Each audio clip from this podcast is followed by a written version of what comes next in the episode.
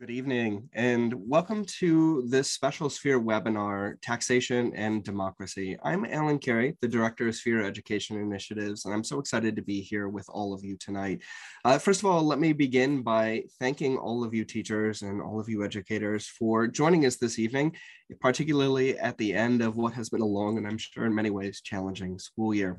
Uh, very excited about our conversation tonight and our guests. We're thrilled to be joined by two fantastic experts on tax policy We'll be having a conversation to learn a little bit more about how to think about tax policy and the impact it has on democracy, but also join with an expert to talk a little bit about how to think about bringing taxation into the conversation in your classroom how you can use these fantastic resources and tools from Tax EDU to begin to help shape these ideas and conversations for your students.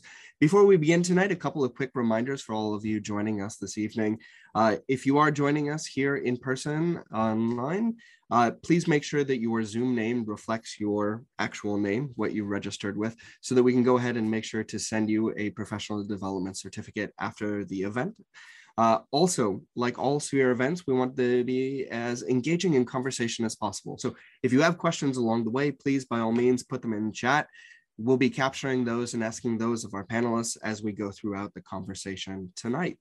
Uh, so with that, it's my pleasure to introduce our guest this evening. First, we're joined by Niko Lusiani. Uh, Niko is the Director of Corporate Power at the Roosevelt Institute, where he leads the think tank's program to dissect and dismantle the ways in which extractive corporate behavior jeopardizes workers, consumers, our natural environment, and our shared economic systems.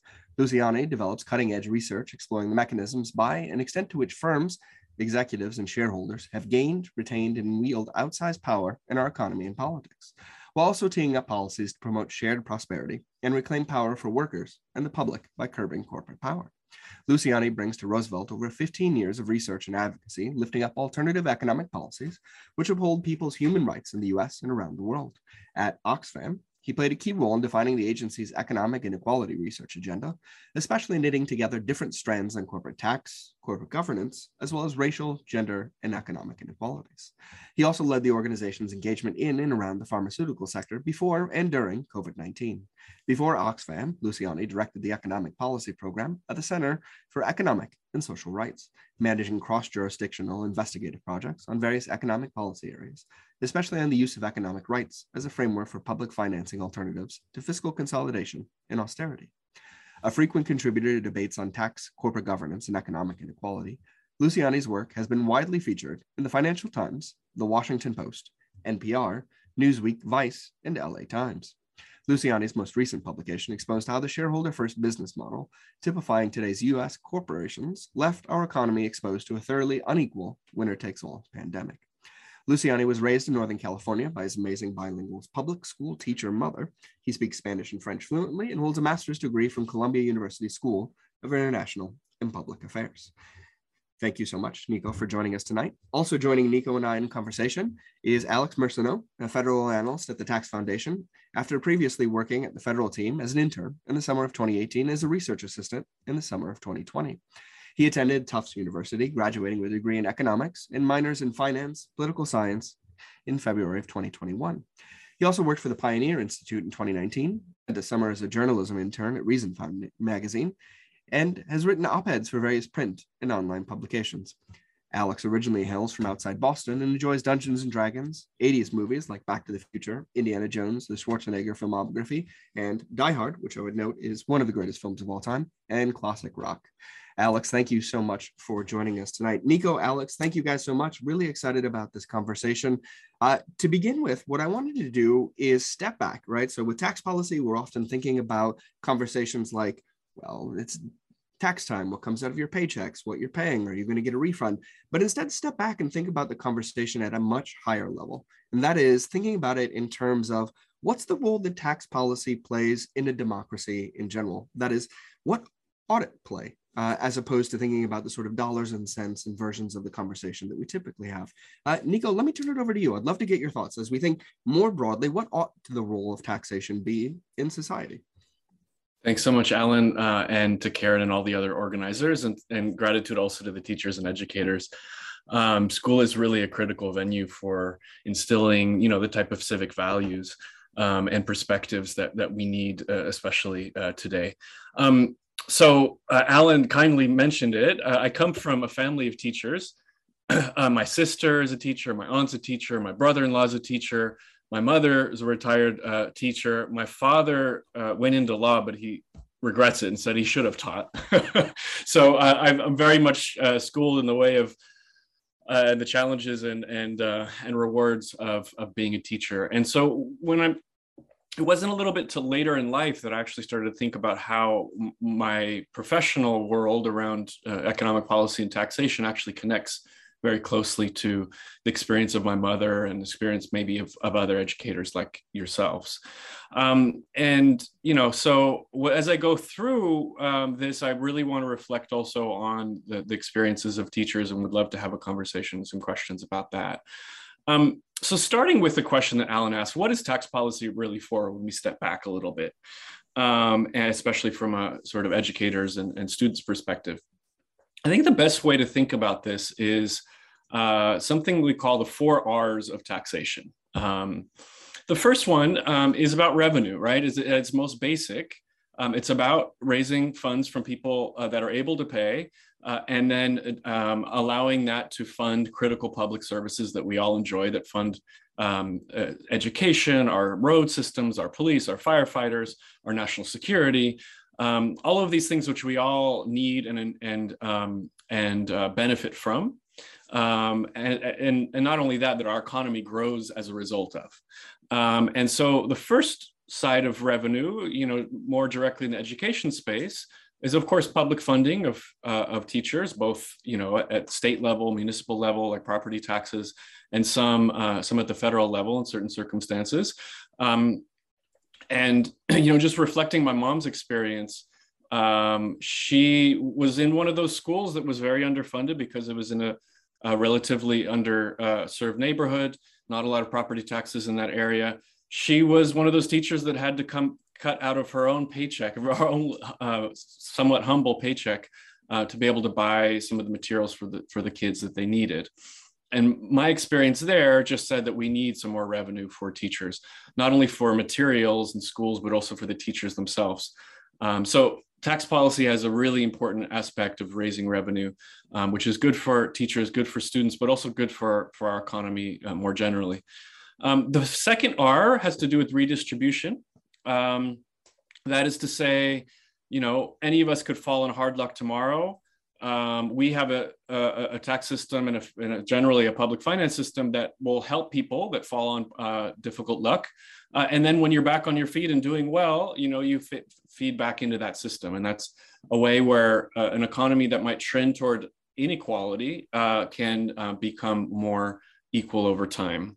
Um, the third R um, is uh, re- with regard to repricing or regulation. I know regulation is a bad word in some circles, but here I'm essentially talking about incentivizing good things and disincentivizing bad things, um, right? And so if you think about tobacco taxes, which uh, are a form of an excise tax, um, uh, which uh, funds um, something that we don't think is good for public health reasons, uh, sorry, that, that taxes uh, things that are not good for public health reasons, namely uh, smoking cigarettes, and then funnels that back into uh, things we think are good. And in my mother's case, uh, once there was a tobacco tax that was put into place um, directly uh, earmarked for schools, she saw a big bump in, in the public funding that was available for her, her students in, in, in her school district.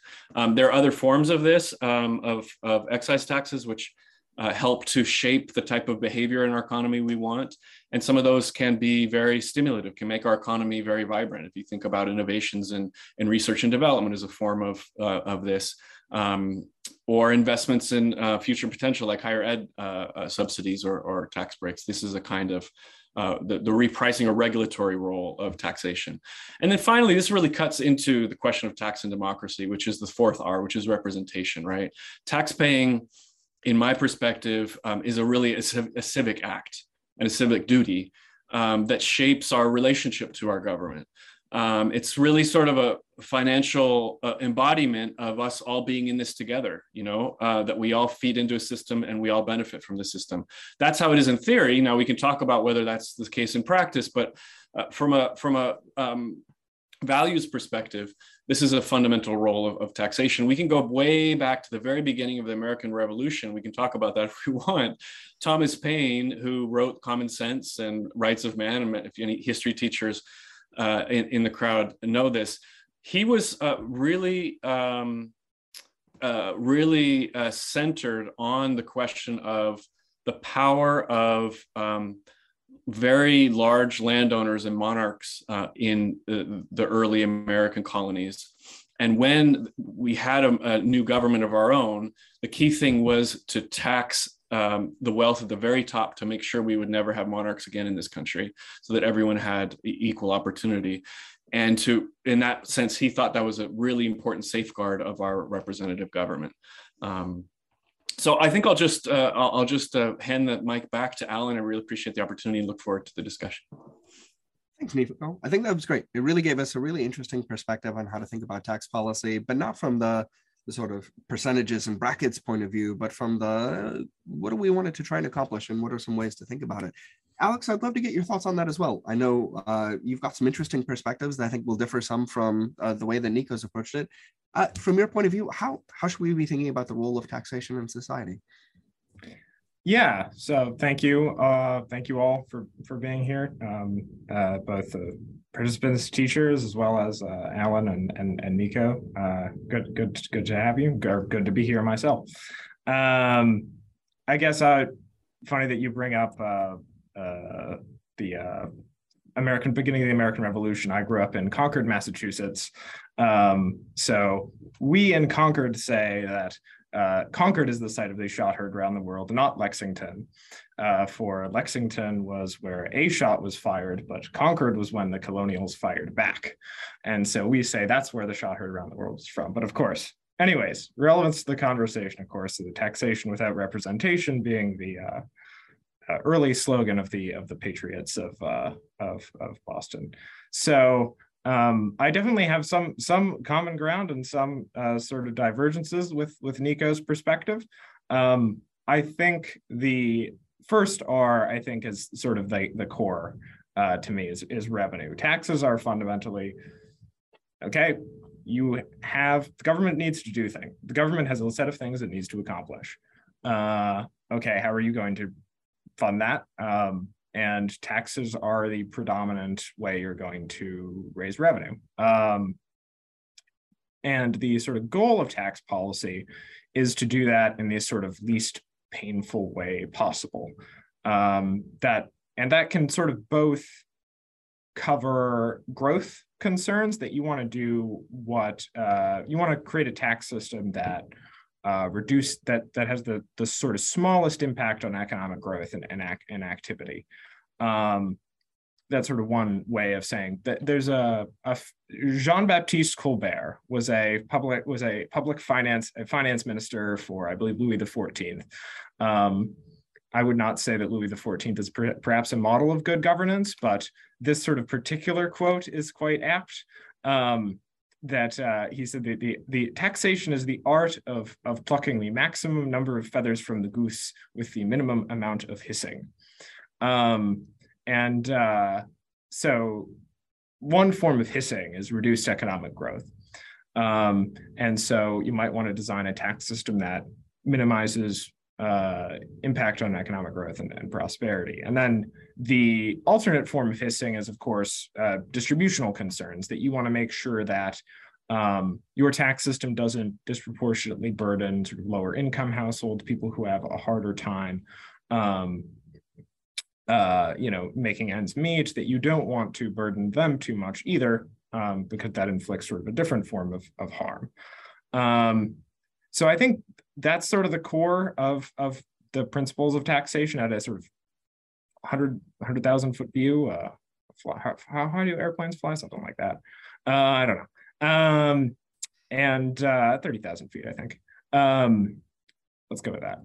Uh, and then I think, you know, as far as distribution goes, I think that um, there is part of that that can be done through the tax system, but part of that I think is also something that's accomplished as part of the menu of, of government services that you would like to provide, I think. So um, this is a, a common sort of back and forth of, of how you think about distribution is uh, what are you using the money for, as well as how are you taxing? So if you have a very flat tax system that sort of, uh, the US is a fairly progressive uh, tax system, especially at the federal level, um, where higher income earners, for the most part, you know, pay much higher um, marginal and effective tax rates.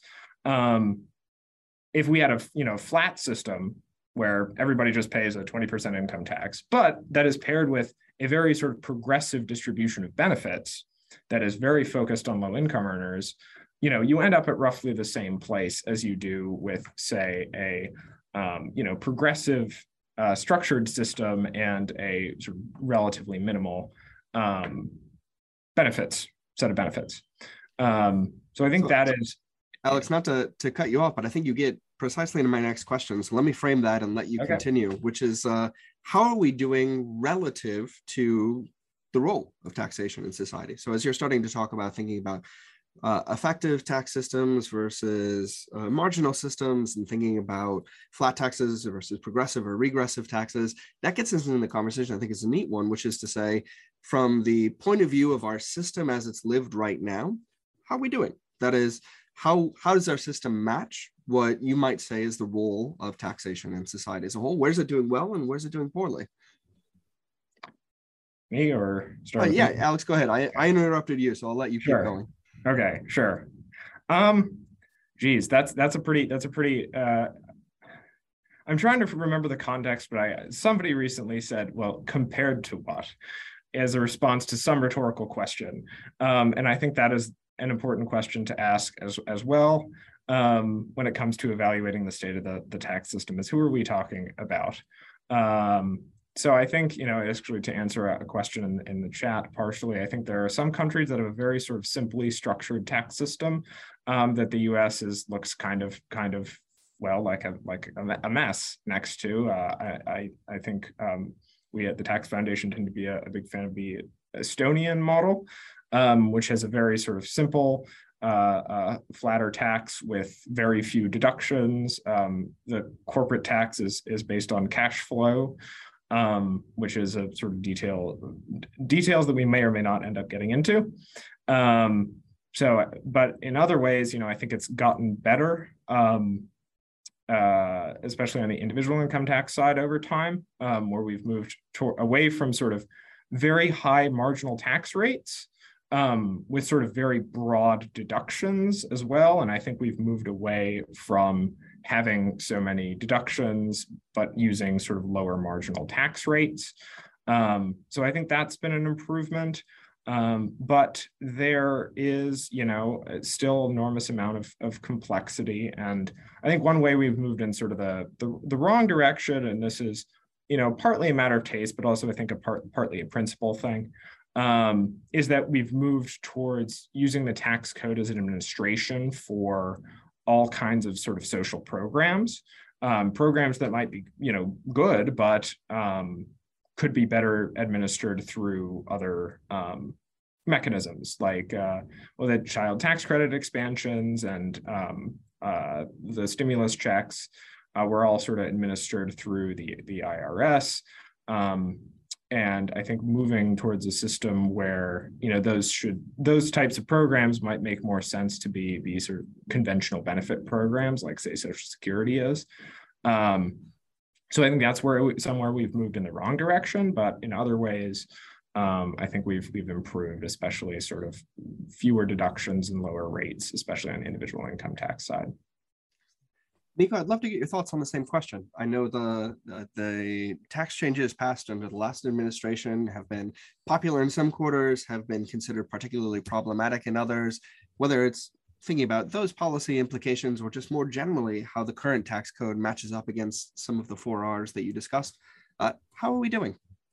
Yeah, um, well, a report card on the state of taxation in the United States. Um, Uh, I'm afraid I'm a little less sanguine than Alex, perhaps. I think on the revenue side, it might be surprising to folks because, you know, uh, it seems like we pay a lot of taxes. But if you look at the economy as a whole, we pay much, much less in tax than most of other advanced countries. If you look at the OECD countries, or just the, you know the advanced countries of the world, we're way down at 32 or 34 of 35 countries. We're not raising enough revenue, uh, and uh, and not enough of that revenue is going into public education. In my particular view, so I would give on the revenue side, I would give it a C at best, uh, and that's a long-standing thing. Um, the the tax changes of uh, late 2017 made the problem worse, but uh, it's been a long-standing issue for for several three or four decades.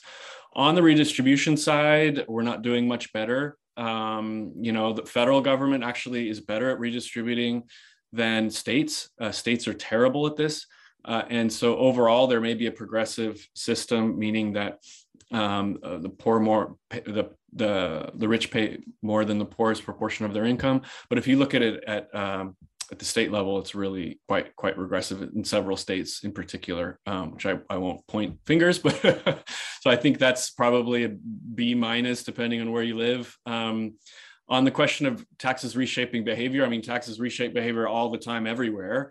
Uh, I think there's a lot we can do um, in particular on taxing carbon emissions. We have climate change, it's very real. And the best way that all economists say is to actually just put a price tag on that.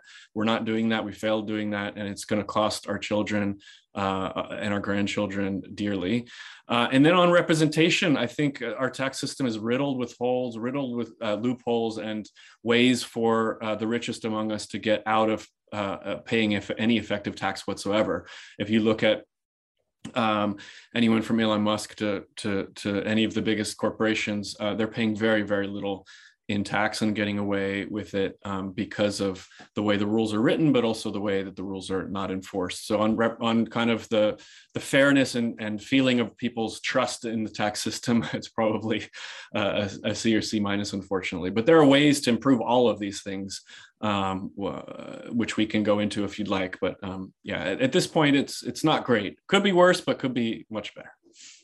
So one one thing the the three of us talked a little bit about when we were getting ready for the conversation and i think each of you have brought it up in in different ways is thinking about the way in which taxation is often uh, particularly of late a vehicle for shaping policy in other areas that is to say so often tax policy is the driving force whether that's the the carrot or the stick in shaping the way that uh, governmental actors are trying to encourage certain kinds of behaviors uh, you'd mentioned uh, Elon Musk. I think a great example is the way in which the tax code currently is set up to encourage individuals to uh, purchase electric vehicles, right? With the tax credits that exist there, good or bad. That's one mechanism that's used in the system. Similarly, we see that with uh, the way in which we treat uh, tuition, right? So you pay for college, you take out loans for it you get credits for doing that right? We encourage certain kinds of behavior through tax policy both on the individual level and on the business level. Uh, so i guess the, the question that i have for both of you and, and feel free to jump in whoever would like to tackle this one first is thinking about what are some of the ways that people may not understand how tax policy shapes policy more generally? That is to say what are some areas in which uh, government at the federal level uses tax policy as a mechanism to encourage or discourage behavior on the part of individuals or businesses that uh, most people, or particularly teachers or students, just might not be aware of. Yeah, I can jump in and love to hear from Alex. Also, there's so many ways that this happens almost invisibly that people don't really see. And I'll just give an example again from my uh, from my mother's experience. Uh, in 1978, the state of California, where I grew up and where my mother teaches, passed Proposition 13, which was uh, essentially a, a, a, property tax um, uh, di- uh, dimin- diminution or reduction in property taxes, um, which was popular because a lot of homeowners felt that it was getting too expensive. is in, in, now uh, anyone that knows California is increasingly expensive to own a home. But people didn't realize at the time when they passed it that students were going to pay the cost of that. That one of the reasons why we have underfunded schools across the state is because we haven't had uh, the kind of funding uh, that that's adequate through the property tax code. So that that's one example uh, of of a way that students and teachers have been affected by a, a tax policy that maybe was driven um, was sold in particular ways, but maybe not uh, didn't lead to that to those uh, right conclusions. Um, and there are many more. We could be here for three hours to talk about all of the different yeah. ways that tax shapes uh, goods and bads in our in our economy. Yeah, no, I, I think I, I, have a favorite uh, article that um, uh, someone wrote a couple years ago about how how tax policy created White Claw seltzers, um, with the idea that because um, beer and wine is taxed differently from spirits, seltzers are basically a vodka soda, but vodka and a vodka soda is taxed like a spirit instead of like a beer. Uh, White Claw is taxed like a beer, so effectively the sort of tax price of a vodka soda, i.e., a White Claw, is lower than just making a, a vodka soda. So it's the it's sort of the, the that is a sort of fun, weird example. Um, a sort of more concrete one um, is, I guess, one of the issues about sort of using tax policy to shape behavior is determining what the baseline for like, oh, well, this is a normal tax system. And then we sort of layer things on to try and influence behavior beyond that. Um, and uh, I think sort of some things I would say would be an improvement on the way the system works right now, because I think it penalizes certain things. And if I say I want to incentivize something, I really mean I want to reduce the disincentive of it. Um, and uh, one of those things is, is physical capital investment. Um, so the way the corporate tax works for the most part is um, when you're a company, you deduct the cost. Uh, so corporate corporate corporate income tax is fundamentally a tax on profits or revenues minus costs. Uh, this is very simple. But what are costs, and when do you incur them? This is more complicated. Um, usually, for your daily expenses, your wages, your uh, your your supplies, you buy a bunch of post-it notes for the office, um, your energy bill uh, those are deducted immediately. But when you have a big capital investment, which is to say you build a building or you have new machinery, new computers, um, you know, those those uh, welding robots in, that you see in, in modern car factories, um, those you usually have to spread out. Um, and that's because uh, usually that's for the sort of income statement purposes uh, to show basically to uh, shareholders that you're not losing money out here. That if you buy a ton of of, of new physical plant to to build, um, you know, more more cars or whatnot, that uh, you're not just just losing money uh, hand over fist. That you're investing in a new in a new um, project. Um, but transferring that to the tax system is kind of uh, a problem because um, when you spread those deductions out over time, which is what you do to demonstrate to the, the you know shareholders that look, this is not we're not just spending money, we're not just throwing money away, we're we're investing in new production. Um, so we're going to spread it out over the amount of time we're going to use this you know new factory. Um, but the problem with using that same rule for the tax system is that it creates a tax penalty on this type of investment um, because inflation and the time value of money, which is a econ concept that basically says, you know, you could, if you have a hundred dollars now, you could do something with it that would make it worth, you know, $103 in the future. Um, you know, you could put it in a, in a, in a stock market, in the stock market or something, and that's your expected return. Um, so money is worth let the same amount of money is worth less to you in the future than it is now. Um, so spreading those deductions out creates a tax penalty against that investment today. Um, and this has sort of big macro and micro consequences, I think. Um, on the one hand, it disincentivizes investment broadly, um, which has negative consequences for growth. Um, wages in the long term are driven by productivity growth. Um, and then in also in specific industries. So if you are more reliant on costs that are, on capital costs, big factories, buildings, et cetera, um, you don't get to deduct the full value of those. But a company that is um, more reliant on salaries and less on these sort of physical stuff, um, you can they can deduct a lot more of their costs. I guess two examples you could use are think about like an investment bank that has like a ton of very highly salaried um, uh, workers versus say uh, uh, a Ford or a, um, a, a power plant or something that is mostly this sort of big heavy machinery um, takes up a larger portion of the cost. So if one type of cost can be fully deducted and another can't, that creates sort of a bias against manufacturers, um, creates a bias against sort of new energy efficient technology, because again, capital costs not fully deductible, but yearly energy costs fully deductible.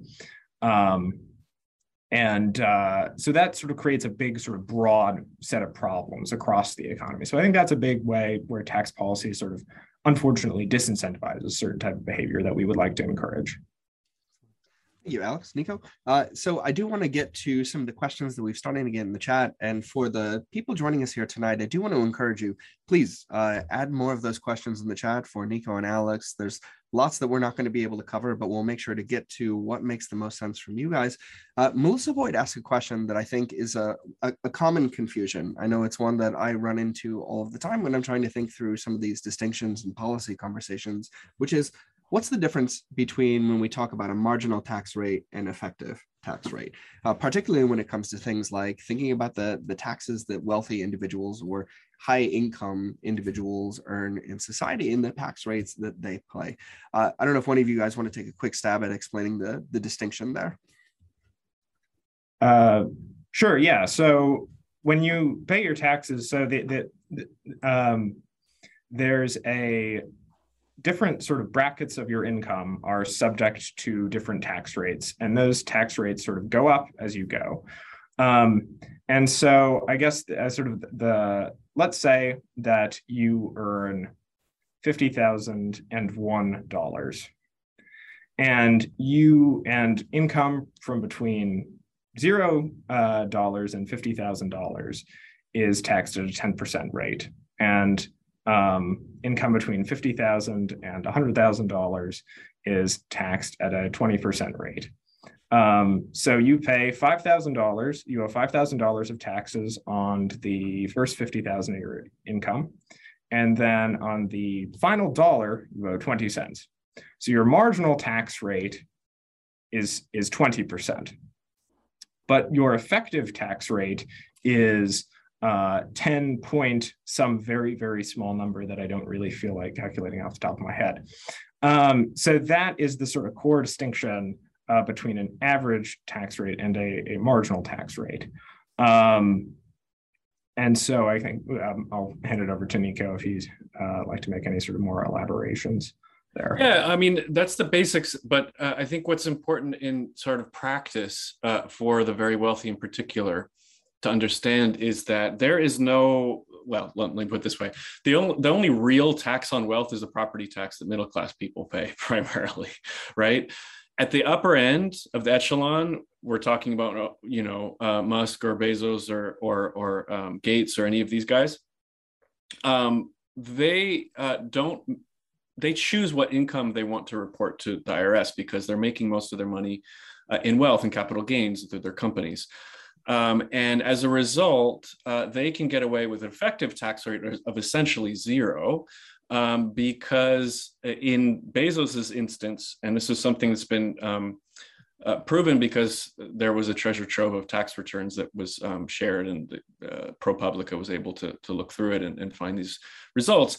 Essentially what, um, what Musk did for a couple of different years was his only income was uh, borrowing off of his uh, his stock options in in Tesla, and because it was uh, it was a loan, he didn't have to pay any taxes on it, and that was his that was the income he lived on, uh, and he paid himself I think a dollar in income or something, and so as a result, his marginal tax rate uh, was very small, but more importantly, his effective tax rate was uh, next to zero.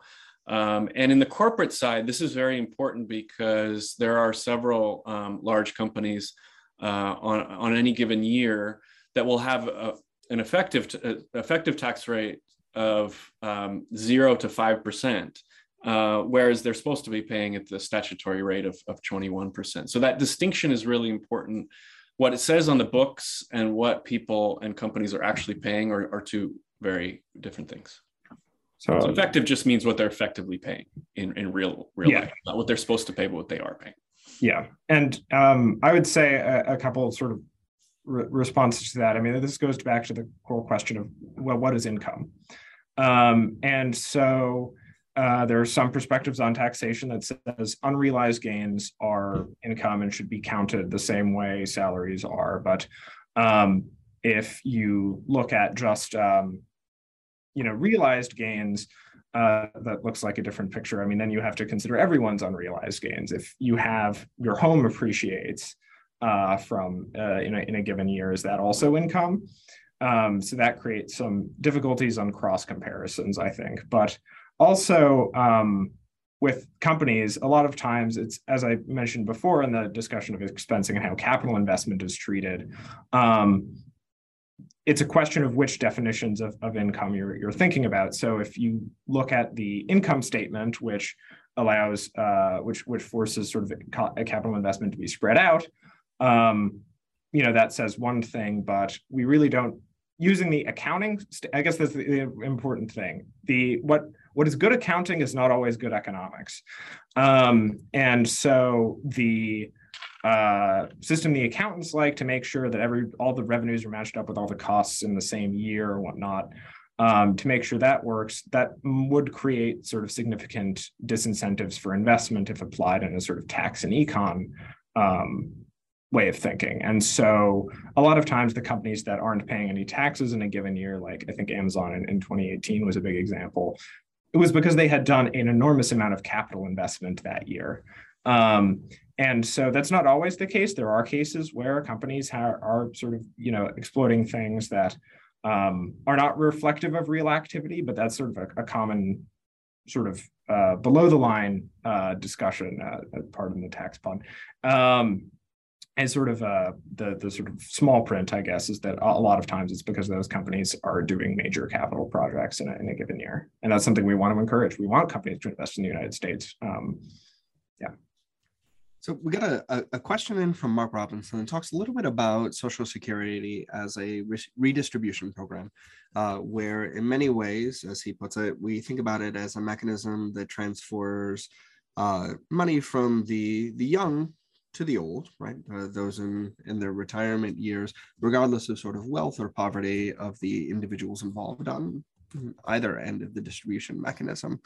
Uh, it, so Mark goes on to ask, is this really what we want in redistribution? So let me let me pose the question to both of you. I think this is sort of concrete way to think about tax policy and some of the challenges of, of how the system works. Uh, given the way that you think about the system, the way that you think about the role of, of taxation in society, is something like how Social Security is set up now, something that is good or perhaps good but has needs some help or something that is problematic as a as a mechanism for utilizing tax policy to achieve social ends. Uh, niko why don't you take a first stab and then alex i'd love to have uh, your thoughts on that one as well. Sure. I mean as a as a general sense i think of this social security as one of the most successful programs in ending uh, older age poverty that we've we've had in the in in the country's history uh, before Social Security, it, once you couldn't work anymore and you didn't have any family to take care of you're completely destitute, right?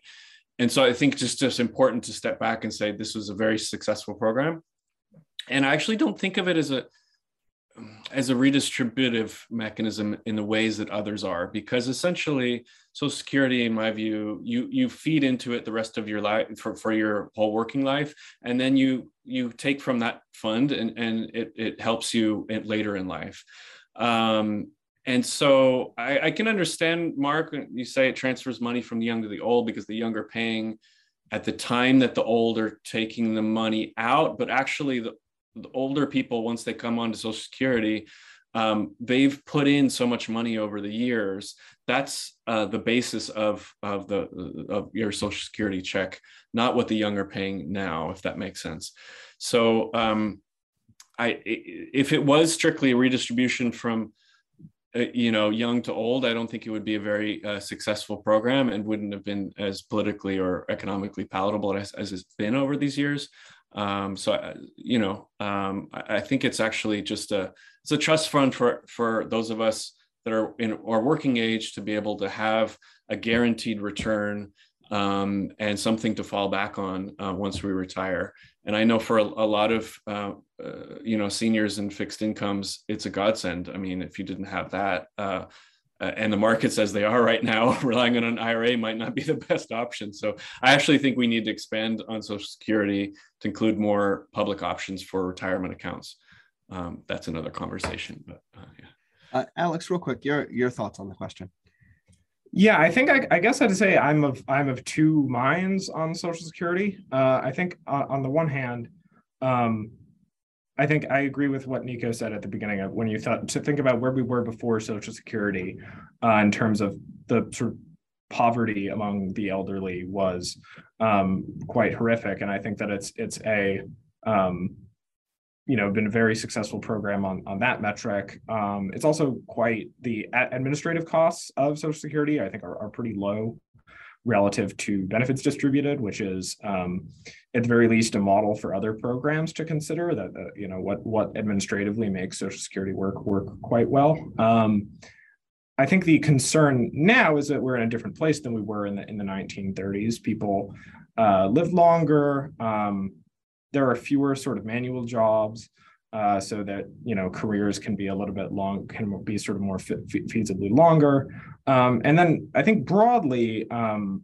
you know instead of the elderly being a sort of most destitute member of society uh, members of, of society which is where we were before social security now now in, in aggregate they tend to be wealthier um, uh, than than average. So um, I think that it might be worth considering sort of how, I guess, when you look at the composition of the US safety net relative to most other developed countries, it's less focused on younger um, people than uh, most other social safety nets. So I think that um, it might be worth considering sort of if we're if we're taxing this much to do to put to put into social security you know we're putting this much into social security maybe we should think about you know prioritizing a little bit more towards support for for um, you know kids and and uh, um, you know uh, you know paid family leave or something something like that those sorts of programs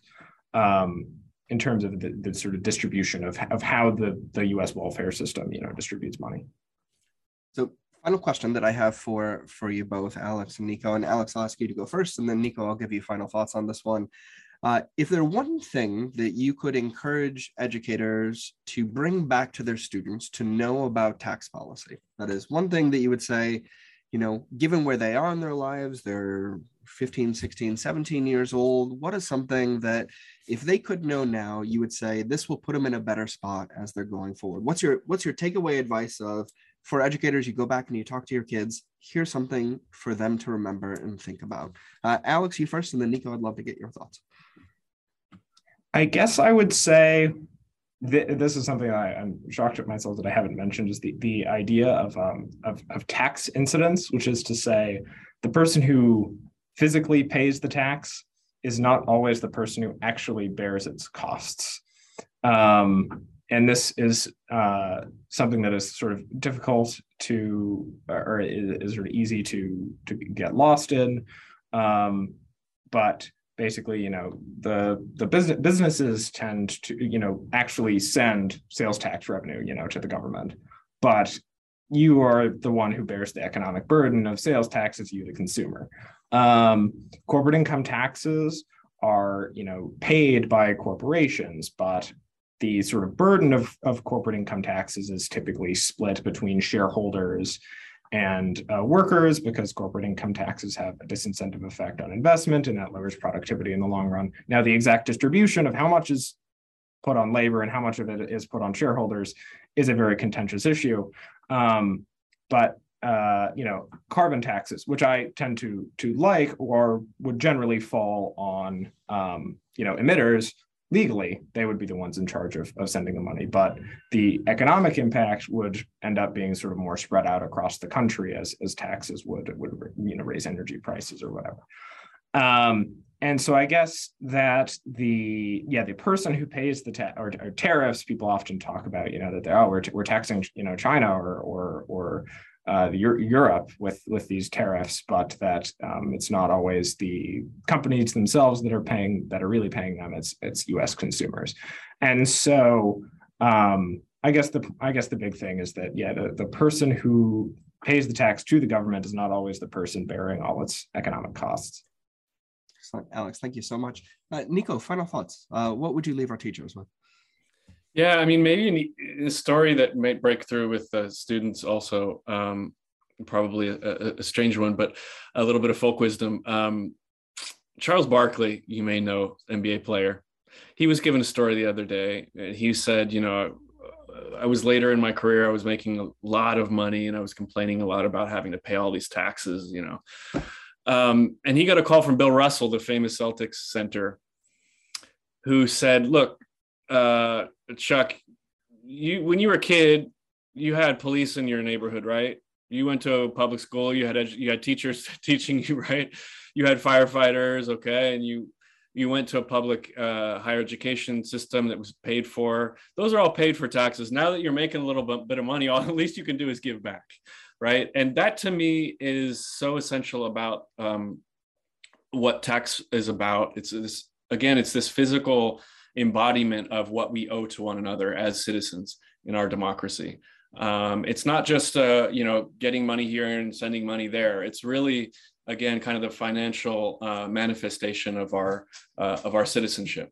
Um, and and and I hope people can take that away and bring that back to their uh, classes.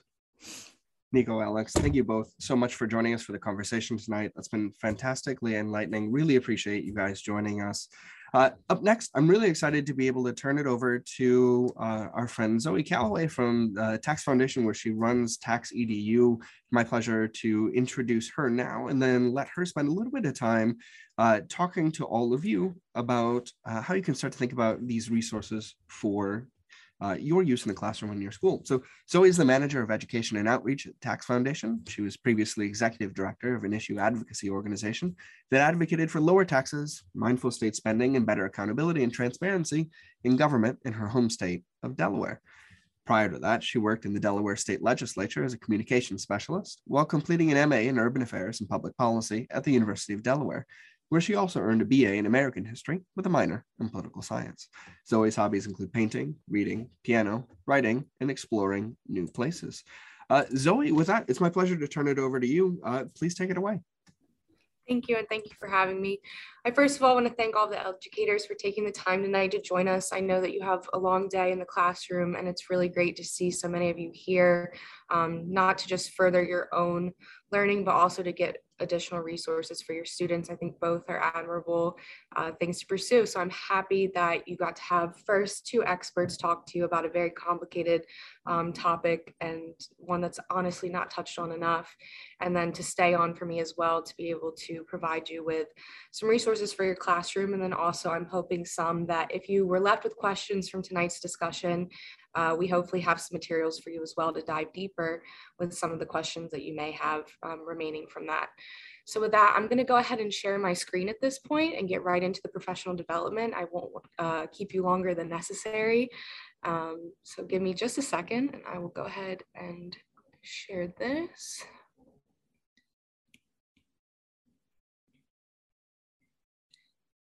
All right. So as Alan mentioned, I represent Tax EDU, which is the educational platform of Tax Foundation. We started this um, about a year ago. It started a little bit before that as a smaller um, landing page on the website, Tax Basics. And then we decided to expand it because honestly, as I'm sure many of you know since you're here this evening, uh, tax literacy and financial literacy uh, broadly is pretty low across the board and something that we're looking to work on and to boost to the best of our ability. So that's kind of why we started, but let me go through why this is important for your students. I want you to feel like you're taking something away that's worthwhile. So I'm sure many of you have heard that financial literacy is growing. There are states passing measures now that are mandating financial literacy be part of curriculums. So it's good that there are some organizations filling in these gaps ahead of that happening, but also it's something that should just be discussed as prepping your students for becoming good, active, and knowledgeable citizens as they grow up, they start working, they start saving, and they go out into the real world. So, when we're talking about financial literacy, something that I personally noticed um, back when I was studying to be a high school teacher myself, and then also as I've started working in this position, is that taxes are simply not talked about enough. And however, they're a massive part of your daily life, whether you realize it or not. And that really starts when you're about in high school, when you get your first paycheck and you think, where did all my money go? It would be really helpful for students to kind of have, you know, that base level knowledge, those building blocks for them to be able to better understand taxes at the base level, and then to be able to grow on that knowledge as they learn about tax policy as they continue to, um, you know, progress into adulthood. And as educators, you know that those building blocks are crucially important for students to be able to understand and to continue to learn about anything. Tax policy is no different, especially since it can be a little bit complicated. So that's where Tax EDU comes in. That's why I'm speaking to you tonight. Um, we combine the best aspects of various educational platforms. So we have a couple different things that we offer, which I'll get into in just a minute. Um, but our audience is pretty broad just because that's the nature of what the populace understands about tax policy. It's pretty low across the board, so our audience is pretty broad. Uh, we have high school students and educators, start them young, moving into college students and professors, lawmakers and legislative staff, because we believe in promoting better and more sound tax policy, and then as well for the average taxpayer. So I hope that some of these resources can be useful for you as well um, after this presentation for your own further learning. So first, I would really like to get into what our best offering is for high school teachers. Again, I studied to be a high school teacher. I didn't pursue it. I give you guys a lot of props for continuing with it, and I understand how much work it takes. And so that's why we built comprehensive lessons and continue to build comprehensive lessons. So you don't have to take that extra step to piece all these things together from all over the internet, you can come to this landing page on our website and we have everything that you need built to Common Core standards to plug right into your classroom.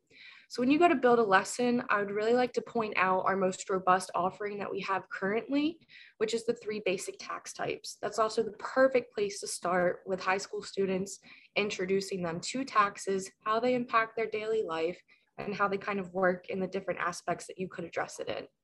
So this lesson would include a primer, which is available for download for free, a lesson plan for you to utilize as well, free to download, an assessment and an assessment key, as well as a video that you can show in class, which is a brief explainer video, which I'll be showing you in just a second. So you can get a taste for what that would look like for your students. So this is something that we're looking to build. We have seven primers. We will eventually have lesson plans for all seven primers. So check back if this is something that you like and there's more information that you're interested in. Um, we're always updating material and that's always available for free uh, for educators to use. And it will always remain free for educators to use. So this here is the explainer video. I'm just gonna go ahead and play it real quick for you guys to understand um, kind of what our explainer videos have to offer. This is one of a few that we have and we release four every year. One of the first lessons you learn about money as a kid is that the price on the tag may not be the same as the price on the receipt. Why? Taxes. Taxes have a much bigger impact on our lives beyond just paying a little more for the things we buy and the better you understand them, the better equipped you are to make decisions about them. All taxes can be divided into three basic types taxes on what you buy, taxes on what you earn, and taxes on what you own. Every dollar you pay in taxes starts as a dollar earned as income. The main difference is the point of collection. Sales taxes are paid by the consumer when buying most goods and services. These taxes provide state and local revenue, funding services like education, transportation, and healthcare. The individual income tax is a tax paid on many sources of income you might earn, like the taxes taken directly from your paycheck. Income taxes are major sources of revenue for the federal government and many state governments. The third type of taxes are taxes on what you own, like homes, land, or vehicles, known as property taxes. Property taxes generate revenue at a local level. They provide funding for everything from parks to public safety services to additional funding for schools. Every dollar you pay in taxes affects how much of your income you get to keep, save, and spend. So understanding each tax type can help you make better decisions about everything from which job to take, to where to live, to how you vote.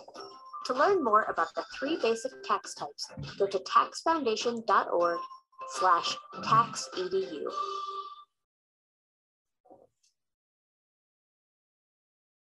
All right, so just a second on my end. Sorry about that. Uh, so that's just an example of what we have to offer with our videos. Again, we do release them periodically and they are built with the understanding that this is primarily going to be an educational resource. So we do really try to tap into that building block mentality where a student is not going to be able to really process this information if we're not connecting it to them in a personal and interesting way. So we're hoping to achieve that with these types of materials. If you already have a financial literacy lesson that you're looking to supplement with tax information, we also have materials for that as well. So one of the best materials that we have, whether it be for your students or for yourself, would be our glossary. We have an extensive glossary of tax terms. Some of them were dropped in the chat earlier. If uh, you were you know, checking it out, you saw a marginal tax rate, you saw wealth tax. We have things like that, and we have more coming out all the time as well. We do try to keep that as up to date as possible, not only with current tax policy, but with other economic terms that might be of interest. So we'll be adding things like budget and deficit and surplus as well, in addition to tax brackets, progressive tax, corporate income tax. So here on the screen, you see an example of what the glossary looks like. This is just a bit. They do tend to be shorter, so they're perfect to share with students and hopefully have them engage with the entire content. Um, also, we have the primers. There was an example of one a few slides ago, just the front page. They usually go from about three to seven pages. They're perfect for independent reading in the classroom or to send home as a take home material for students to learn more or as a homework assignment to prep for an upcoming lesson. We also include videos, which I just went through with you about the explainer videos. Again, we do release those periodically and we release four a year. We have case studies. I will say that these are more so crafted for a college classroom. That's coming from um, not my high school history teaching background, but from the policy background. But I think it would still be perfect to utilize in the classroom as a supplemental material. That just takes a topic based on taxation, like how can we structure a good corporate income tax at the state level? What does that look like? And it takes out really any bias that we could include in the material, gives your students the basic information that they need to spawn a discussion in the classroom. So again, that could be a perfect use just depending on which grade level you're teaching and utilizing this for. Finally, we have the deduction podcast. This is really for further learning for any of your students. If they're interested in a take home material, if you think it would be a more engaging way for them to learn about cryptocurrency taxes or carbon taxes or other really relevant tax related topics, again, building those building blocks where they might be able to meet the content, the deduction podcast is perfect for that. We have a minimum of two episodes that come out per month. Sometimes they do come out weekly. Uh, hopefully, that'll be a more frequent production schedule in the future. But right now, we just produce them as fast as we can um, to keep up with relevant tax topics. This is kind of what the website landing page will look like when you go. It's a little confusing based on what I just spoke about. So I wanted to give you kind of like a little tour of what it would look like. If you're looking for most of the materials that would be useful for the classroom, that's located under Tax Policy 101. So there's your primers, videos, lesson plans, and case studies. If you want to access the glossary that is located at the top of the page on any portion of the TaxEdu platform that you are operating on, but it's also located under Tax Basics, where you can also find the principles of sound tax policy with examples. If you want classroom examples for this is how we could craft sound tax policy versus maybe what's not such good policy, that's located there as well. Legislative courses might be a little bit out of your purview, but I encourage you to check them out if you're interested. They're also free to use and download. And then finally, the podcast is located under its own tab as well. And I know I kind of ran through it all really fast. Again, I didn't want to, you know, hold you up too much longer after such a good tax discussion um, and panel earlier, but we're chock full of resources. We're always releasing more, and we're always happy to hear from educators about how they could be better crafted or what additional content would be useful for your classroom. So you can stay up to date with the resources or contact me directly um, for resource ideas on Twitter at TaxEDU with an underscore, or you can subscribe to our monthly newsletter anytime we release new content, especially when we release a new video, that comes through the newsletter. So if you really want to make sure that you get those items in your inbox, keep up to date with this um, for your students, that might be the best way to engage with the content. And I'll go ahead and stop sharing my screen at this point because that's pretty much the platform at this point in time. So Zoe, a, a, couple of questions that have, have come in in the chat just to, to send them your way, because I don't know if you were able to see them while you had your, your screen up. Uh, one question that came in is around whether or not there's any content around uh, tax shelters and tax havens. Is that something that is covered in the Tax EDU resources or more broadly with Tax Foundation? Currently, it's not covered in the tax EDU resources. However, I would recommend if that's something you're interested in focusing on, going to the broader Tax Foundation website, searching tax haven or tax shelter, looking through the articles that come up. And along the side and at the bottom, there will be related tax EDU links. Um, located on the web page as well as in the text as well. So you can dive deeper into things that are close to it. Um, but the higher level material is available on Tax Foundation. Excellent. Similarly, there was a lot of conversation about uh, continuing from earlier in the session around Social Security. Are there resources in particular to help uh, teachers talk a little bit with their students about Social Security or other programs like Medicare and Medicaid that, and the way in which tax policy uh, shapes those programs? Um, again, I think that would be more on the higher level just because tax EDU is tax basics at this point, and we're still building up from our own building blocks. I would say as that comes out as a material, it would be sent out. Um, but I would look on the Tax Foundation's broader website and then again through the glossary. If that's something that you want to start really base level with, I would check out Tax EDU's glossary and just present your students with that term that is presented in you know the most basic language that we can for them to digest. So thank you so much. The, the last question that came up in the chat, and I think I know what the answer is already. Uh, will we be able to share the, uh, the slide deck and the presentation that you had with the educators after the conversation? Of course. Um, any materials that were used in this session or that are located on TaxEDU's website are always open for educators to use. That's the whole reason that we exist. Excellent. Uh, well, Zoe, thank you so much for the conversation. Any final words that you want to share with the group about uh, TaxEDU? Uh, and also, I should put in a plug uh, we're very excited that Zoe's going to be joining us at Sphere Summit this summer. So for those of you who are going to be uh, joining us in person in Washington, D.C., and uh, well, much too soon for my planning purposes, but very excited to see all of you. Zoe's going to be there sharing some more of the resources from uh, Tax EDU and Tax Foundation. So we're very excited about that. But Zoe, any any final words or additional resources that you want to uh, put out there for the teachers? Um, just again, thank you so much for taking time out of your personal schedule to participate in this. It's really nice to see so many of you join. And if you do um, come to the summit, which I hope to see some of you, we will have our hard copy material, our tax booklet. I call it like a pocket constitution for taxes. If you really want to, you know, give your students a hard copy material that they can take with them and dive in, there's QR codes in it. It's very user friendly. And I would love to share that with some of you and hope to meet you in person. Wonderful. Zoe, thank you so much for joining us tonight. It was fantastic. Really appreciated the opportunity to hear from you, your colleague Alex, from Niko as well, uh, and the chance to learn more about how educators can start to bring these resources to their students. Uh, really wonderfully done. Thank you so much. Uh, I'd love to say uh, to all of you educators, thank you again so much, like Zoe mentioned, for joining us tonight. It's been a fantastic conversation. We've appreciated all of your questions and comments in the chat.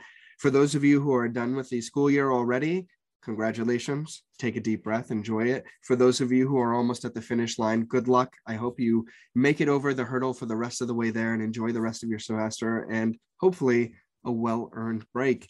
Uh, let me conclude by saying, Uh, we will be sending out the recording of this video once we've had a chance to clean it up and get it ready on our website, as well as certificates of attendance for those of you who have been here. And we'll be sure to pass along all of the links, resources, uh, and materials to all of you very soon. Thank you all so much. Really appreciate it. Have a wonderful evening.